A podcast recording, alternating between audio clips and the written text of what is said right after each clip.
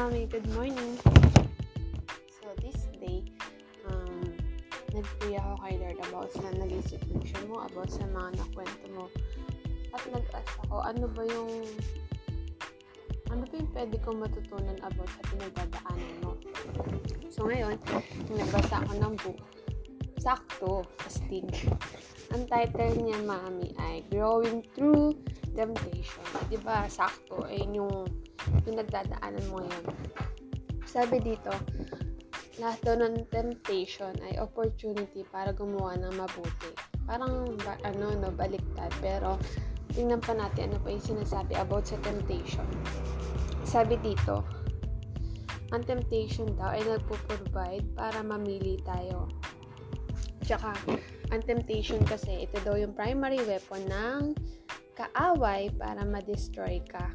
Pero si God, ito yung gusto niyang gamitin. Gagamitin niya yun para ma-develop ka pa. Sabi doon, every time you choose to do good instead of sin, you are growing in the character of Christ. Sakto, di ba? Yung pinipili mo ngayon is gumawa ng tama. Means, nag-grow ka na, mami. Ito pa. Every time you defeat a temptation, you become more like Jesus.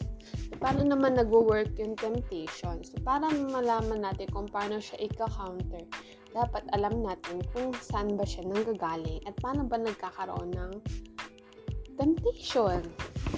Ito, how temptations work. So, una, ang unang step daw ni Satan ay ma-identify kung ano yung desire na nasa loob mo. Ano ba yung desire mo ngayon, mami?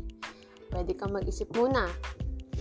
Pag alam mo na yung sagot, sabi doon, ito nagbigay siya ng example. Pwedeng ma pwedeng maaari. Pwedeng may desire ka na mahalin ka or valued, to feel valued or to feel the pleasure sabi doon, ang temptation daw ay nag-start siya sa mga thoughts natin. So, nagsasuggest si Satan ng mga thoughts na nasa thoughts mo naman na talaga. At doon yan ibibigay yung evil desire para ma-fulfill yung mga desire mo in a wrong way or at the wrong time. Kaya daw sabi doon, lagi daw tayo maging aware sa mga shortcuts. Kasi yun yung gusto ni Satan.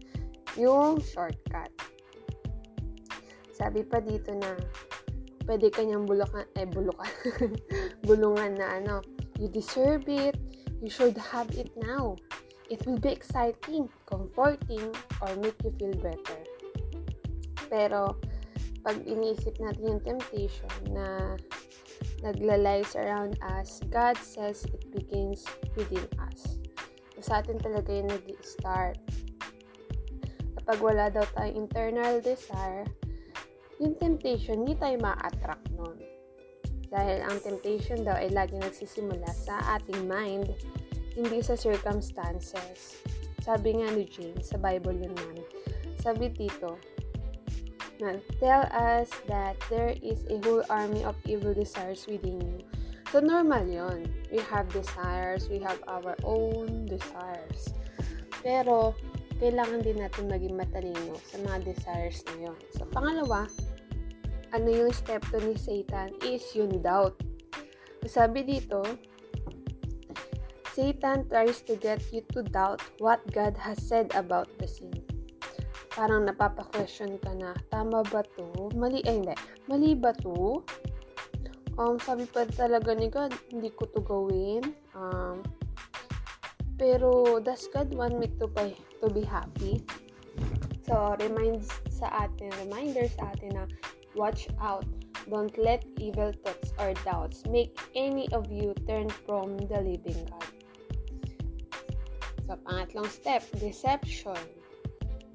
So, si Satan kasi, mami, siya yung father of all lies. Sabihin, puro kasinungalingan ang kanyang binabato sa atin na laging hindi totoo.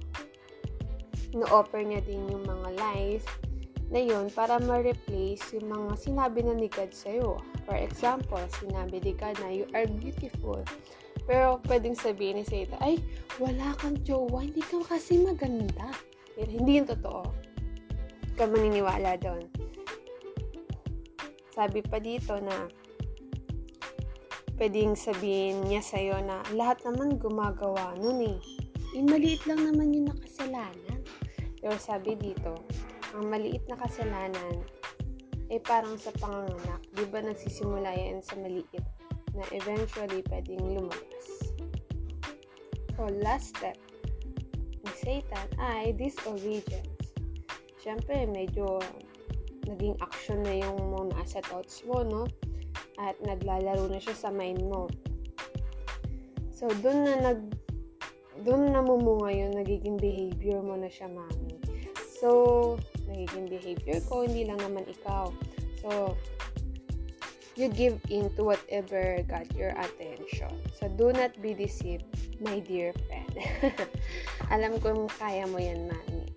Tara, sipain ka. Sipain laging kang pakinggan to. Ayun, nakakatuwa lang kasi may part 2 pa to. Abangan mo mami. God bless your day. Bye-bye!